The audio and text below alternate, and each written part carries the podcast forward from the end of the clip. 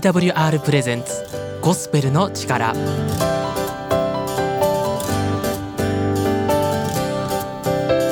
皆さんいかがお過ごしでしょうか？TWR がお送りするゴスペルの力のお時間です。本日も TWR の鈴木が番組をお送りします。どうぞよろしくお願いします。ゴスペルの力では皆様からのお便りや一言をたくさんたくさん募集しています。えー、ツイッターでは「ハッシュタグゴスペルの力」でぜひお送りください。また現在お聞きの放送局へメールで送っていただいても結構です。よろしくお願いします。そしてですね今日はもう一つ宣伝になるんですけど、えー、一つお伝えしたいことがあります。普段は収録していますので生放送じゃないのでリアルタイムでの交流がなかなかできないんですよね。なのでどうすればいいかなと思ってツイキャスの方でゴスペルの力出張所というのを始めました、えー、毎週月曜日の21時から配信しています。だいたいそうですね毎回1時間半ぐらいは配信してます。結構長いですね。でもよければ来てみてください、えー、そちらでは、えー、皆さんと聖書のお話とかより深くまあ、僕のクリスチャンとしての考え方とかそういうことをいろいろお話ししています。えー、ツイッターで鈴木アットマークゴスペルの力で、えー、探してみてください。そちらから簡単に行くことができますので、ぜひよろしくお願いします。えー、そして今日はですね、メールでのお便りが届いていますので、一番最初に読ませていただきます。ラジオネーム、旅柄みちゅうさんあ。いつもメールありがとうございます。えー、おはようございます。旅柄です。し連休中は勤務シフトが変わるんで朝の番組「ワードトゥデイをめがけて起きてみました。初めて聞きましたが要はイエスの教えの番組っちゅうことよね。やっぱり続けて教えを説いていくのが有効なんですよね。継続は力なり今日は11時から仕事です。みんながお休みの中も頑張って仕事しようと思います。ということですけど旅柄みちゅさんありがとうございます。連休中ということなので、えー、これゴールデンウィークの時ですかね。ゴールデンウィークの中お仕事お疲れ様でした。ワードトゥデイですけどこれは一部の曲で放送されているポール・シュレイダー牧師という牧師先生のお話を日本語に訳したものですね。日本の牧師先生のメッセージとはまた切り口が違いますからぜひそちらも聞いてみてください。旅からみじゅうさんありがとうございました。またメールお待ちしてます。それでは本日最初の曲をお送りします。サムエルでインビジブル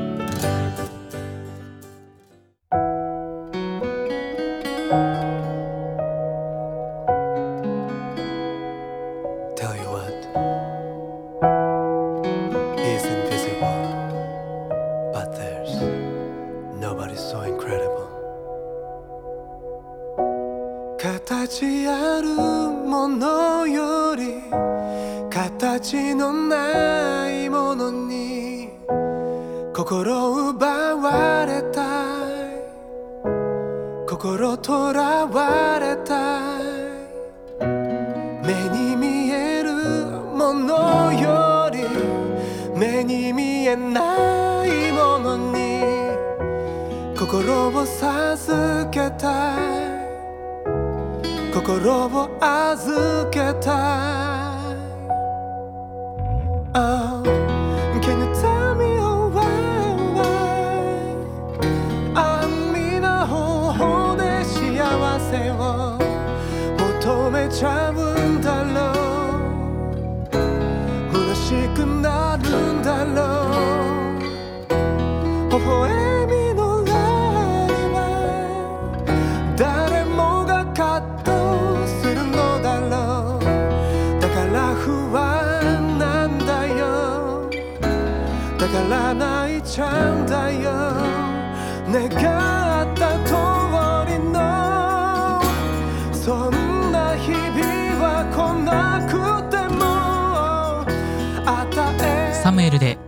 ジブルをお送りしています。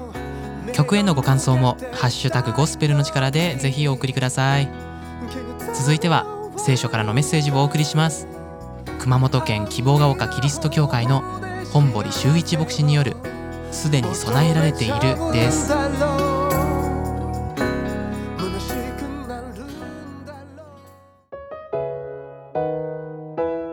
えこんにちは。皆さんお元気でしょうか？熊本市の希望が丘キリスト教会の牧師で本堀修一と言います。いつも聞いていただいてありがとうございます。今日もしばらく聖書のメッセージにお付き合いください。イギリスの生活評論家にカレン・キングストンという人がいます。彼女はイギリス人のライフスタイルと寿命について研究している人です。ある時奇妙なことに気がついたそうです。不健康に太りすぎている人には一つ共通点があるというわけです。一体何でしょうか？物を捨てられないタイプの人がとても多かったというのです。いらないものをいっぱい抱え込んでいる人は太りすぎの傾向があるというわけです、まあ、心も体も溜め込んで手放さないというのは不健康なことだよと言っているようでした、まあ、ところで人はどうして物を溜め込んでしまうのでしょうか？どうしてあれもこれもと持ちたがるのでしょうか？それは物に囲まれていないと不安だからではないかと思うのです。いかがでしょうか？人は神様との関係が切れていると神がいなくても困らないように目に見えるもので自分を安心させようとします。しかし神様は本当になくてはならないものは多くない。いや一つだけだとおっしゃるのです。今日は人間にとって一番必要な大事なメッセージをお伝えしたいと思うのです。聖書にこう書いてあります。キリストイエスは罪人を救うためにこの世に来られた。という言葉は誠でありそのまま受け入れるに値するものです。私はその罪人の頭ですここにキリストがこの世界に来られた目的が3つ書いてあります第一にキリストは私たちが罪人だからこそ神から使わされてきてくださったというのです。先日、私の親しい牧師が韓国に行かれました。その時彼は韓国の刑務所に行ったのです。実はそこに日本人で覚醒剤の密輸犯罪に関わった人物が収容されていたからです。その刑務所には韓国人のクリスチャンが定期的に訪問しキリストの福音を語っていました。しかしメッセージは全部韓国語です。日本人の彼にはちんぷんかんぷんなんですね。周りにいる人も韓国人ばかりです。刑務所の壁と言葉の壁の中で彼は身動きすることはできないのですおそらく日本人に会いたい日本に帰りたいと絶望していたことでしょうしかしもちろん彼の方から外に出ることはできません。彼ができることは一つ。ひたすら訪問者を待つことだけなのです。自分から外へ出ることはできないからです。神様から離れた人間も同じです。神に反逆する罪人の方から神に近づくことはできません。たとえそれを望んだとしても人は自分の罪のために神に近づくことができないのです。そこでキリストの方から罪人の方に近づいてくださった。キリストは罪人のためにこの世に来られて人となられた神なのです。第二に、キリストは何のために来られたのか。その理由は私たちを救うために来たということです。呪うためではありません。裁くためではありません。罪人を救うために来られたのです。神と人との間に立ち下がっている罪という壁を除くために来てくださいました。私の友人に一家を挙げて宇宙マニアという家族がいます。ご夫婦と一人の女の子がいます。大阪に住んでいますのでなかなか会う機会はないのですが先日電話で話をしていました。考えさせられる話を聞きました。数年前のことです。天体模型の雑誌が創刊されました。この雑誌には太陽系の模型が付録としてついてきます。1年52週買い続けると迷子をついてくる模型が全部集まって太陽系の全体が完成するというわけです。まあ、それは電動モーターと歯車で実際に惑星が太陽の周りを回転する、まあ、実に精巧な模型なのです。まあ、彼はこの付録に飛びつきました。そして毎週夜遅くまでかかって模型を組み立てるようになりました。少しずつ形になっていくのを見るのは何とも楽しいことです。しかし、この模型に興味津々なのは彼だけではないのです。彼の一人娘も目をランランと輝かせていたのです。それを見て危険を予知した彼は、小学2年生の娘さんに言ったのです。いいかい？この模型はまだ完成していない。だから見てもいい。しかし触ってはいけない。わかりましたか？はい。と彼女は言いました。しかし、人間というのは禁じられるとしたくなるもんです。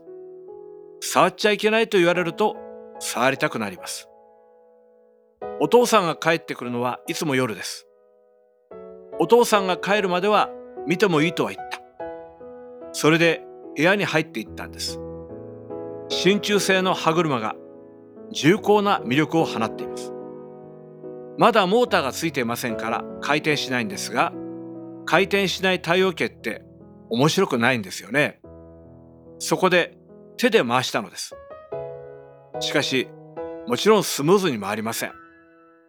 それで無理に回しました。まあ、そうこうしているうちに手元が滑って床に落としてしまいました。その時、軸が折れたんです。彼女は怖くなってこの模型をそのままにして自分の部屋に閉じこもってしまったのです。さて、お父さんが帰ってきます。いつもだったら玄関まで迎えに行くのに彼女は出てきません。食事の間も塞ぎ込んでいます。それまでお父さんとの間にあった楽しい会話も全くできなくなってしまったのです。この父と子の交わりを破壊したものは何でしょうか？それは父の言葉に背いた彼女の罪のせいなのです。罪とは一体何でしょう？神の御心に対する反逆です。そしてその反逆の結果隠し事によって晴れ晴れとした交わりが失われてしまうことなんですねお父さんはすぐに気づきました模型の残骸を見たら彼女が触ったのは明らかであったからです。しかし、すぐに行わなかったんですね。彼は娘の方から自発的に謝りに来るのをじっと待ちました。そして待っている間、黙々と修理したんです。やった本人がどうにもできないことを彼は代わりに取り組んで、そしてとうとう直してしまいました。それと同じようにキリストは罪人のしでかした罪とその結果を解決するためにこの世に来てくださったのですそしてご自分を十字架に食いつけられるままに任せ人の罪の罰を身代わりとして引き受けてくださいました。このようにして神は人の手を借りずに救いを完成してくださったのです。第三にキリストがおいでになられた理由は頑固な罪人の口から私こそ罪人の頭ですと悔い改めの告白を聞くために来られたのです。もっと言えば愛によって頑固な罪人の心を溶かし打ち砕きその結果悔い改めに導くために来られましたさてその日の夜ようやく娘さんが謝りに来たそうです。怯えながら、唇を震わせながら目と目を合わすこともなくうつむきながらお父さんごめんなさいお父さんの宝物を壊してしまってそういうふうに言いました。すると彼は言いました。これはお父さんの宝物とは違うんだよ。もともと完成したら君にプレゼントしてあげようと思って作ってたんだ。お父さんの宝物は君なんだよ。その時娘さんは大声で泣き始めたそうです。そして泣き止まなかったそうです。本当に悪いことしたとこの時に初めて分かったからです。神様も同じです。神様はあなたを宝として愛してくださりイエス・キリストを救わしてくださいました。そして全ての救いを完了してくださりあなたが帰るのを待っておられます。今日ラジオを聴いておられるリスナーの方もこのキリストに出会い神様のもとに帰っていただきたいと願います。さて最後になりましたがこのメッセージに少しでも興味を持たれましたらぜひお近くの教会に足を運んでみてください。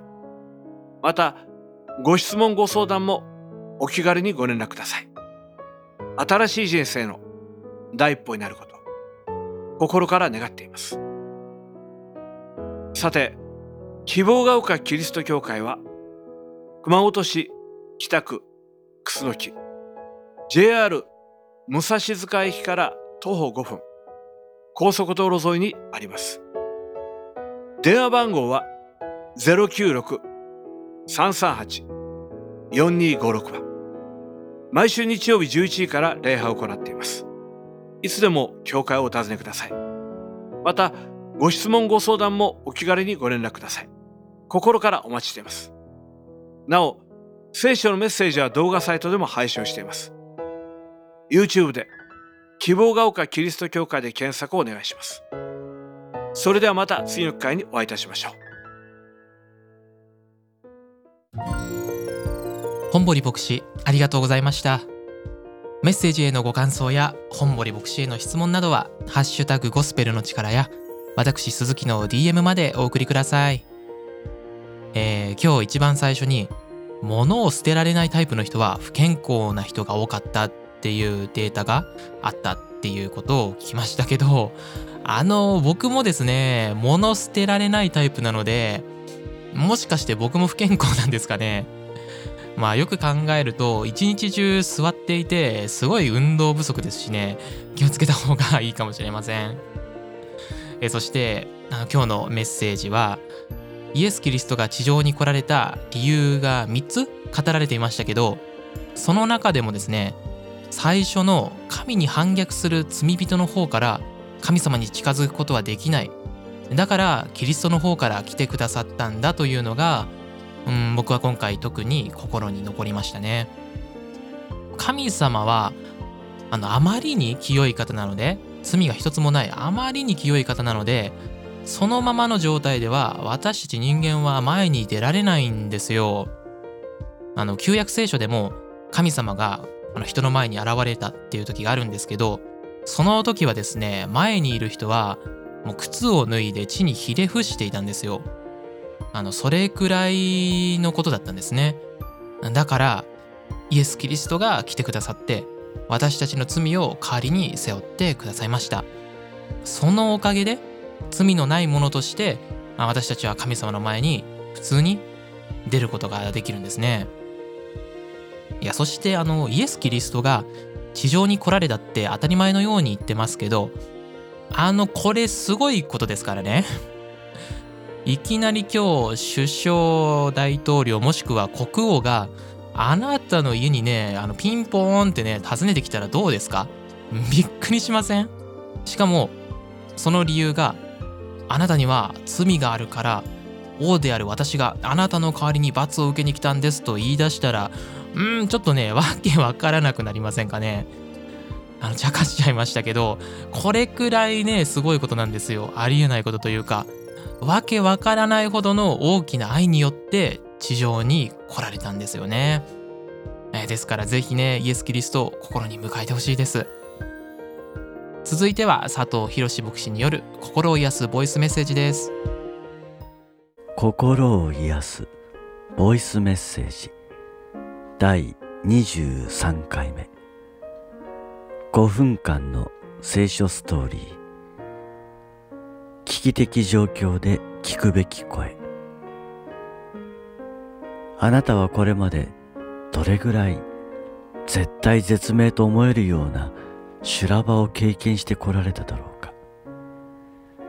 最善を尽くしてことに当たったのに思わぬ邪魔が入り込みとんでもない悲劇に巻き込まれてしまった。そのようなことがあったかもしれない。さらにあなたのそばにいる仲間から怒りや非難を浴びるなら到底耐えられないこととなるだろう。先にダビデはサウルから逃れたことを見たがダビデの周りには次々と仲間が加えられ大きな集団へと成長していた。彼らはイスラエルと敵対する国に逃れ住んでいたのだが男たちが出かけている間に略奪隊がやってきて妻や子供たちを奪っていった。その時ダビデを慕って集まっていたはずの仲間たちが思わぬ行動に出た。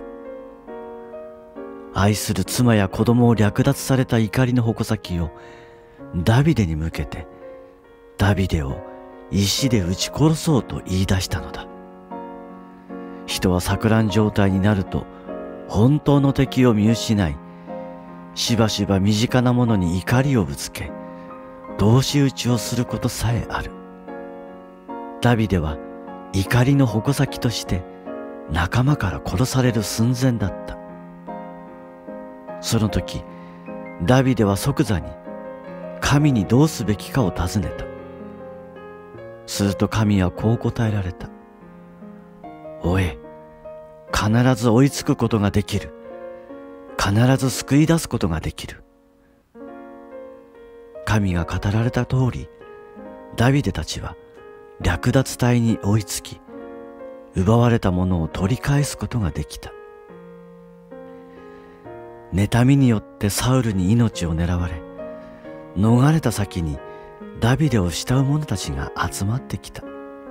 しかしそこでまたダビデを慕って集まってきたはずの仲間から命を奪われる寸前となった。愛する家族が悲劇に巻き込まれる時人は冷静な判断を失う。ダビデ自身もまた自分の家族を奪われパニック状態に陥ってもおかしくない場面だった。しかし彼はこの修羅場の中で神に尋ねることを忘れなかった。サウルが神に尋ねることをせず自分勝手な歩みを重ねた結果どんどん自堕落に陥っていたのと全く対照的だと言える。そしてダビデの命を狙っていたサウルはこのすぐ後敵の攻撃を受け命を落とすことになった。ダビデとは対照的なサウルの無情な最後だった。さて私たちはしばしば自分の責任とは違うところで問題を修復し関係を改善しなければならないことがある。自分に非がない中で逆恨みを買い八つ当たりをされ悪者に仕立て上げられることがある。しかしここで一つ考えてほしいことがある。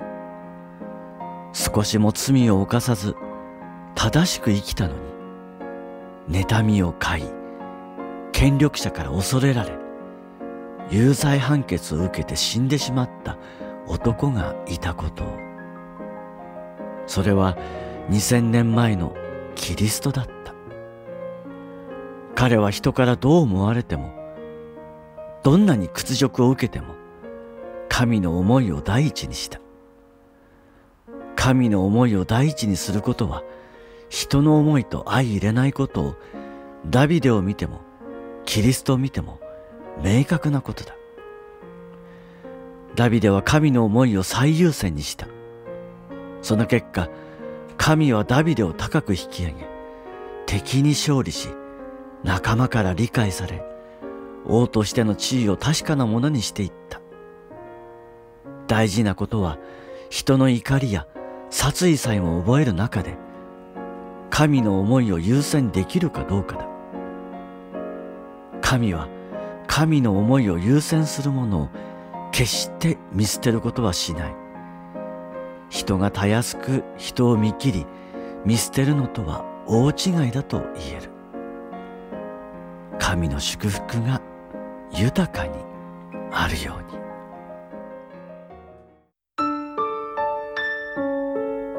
そろそろ本日のゴスペルの力もお別れのお時間となりました。今日も聞いてくださりありがとうございます。次回もぜひぜひぜひまたお聞きください。えー、そしてですね皆さんのご感想や一言あとはお便りがもらえると本当に嬉しいです。ハッシュタグゴスペルの力。ハッシュタグゴスペルの力でつぶやくかもしくはお聞きの放送局までメールでお送りください。TWR の最新情報はホームページ twrjp.org twrjp.org をご覧ください。聖書が読んでみたいので送ってほしいという方がおられましたらホームページのフォームよりご連絡ください。また各種 SNS でも情報を発信しています。インスタグラム、ツイッター、フェイスブックで TWR ジャパン TWR ジャパンと検索してフォローの方よろしくお願いします。また番組をもう一度聞きたい聞き逃したという場合は Apple Music もしくは Spotify のポッドキャストでアーカイブを聞くことができます。そちらでゴスペルの力でぜひ検索してみてください。また TWR は希望の女性たちという番組もしています。こちらはですね女性目線でいろいろなお悩みを話したり聖書はそういう時どう言っているのかという深掘りをしたりしています。YouTube で TWR 希望の女性たちで検索してみてそちらもぜひ聞いてみてください。それではまた次回お会いしましょう。主よあなたは私 she'd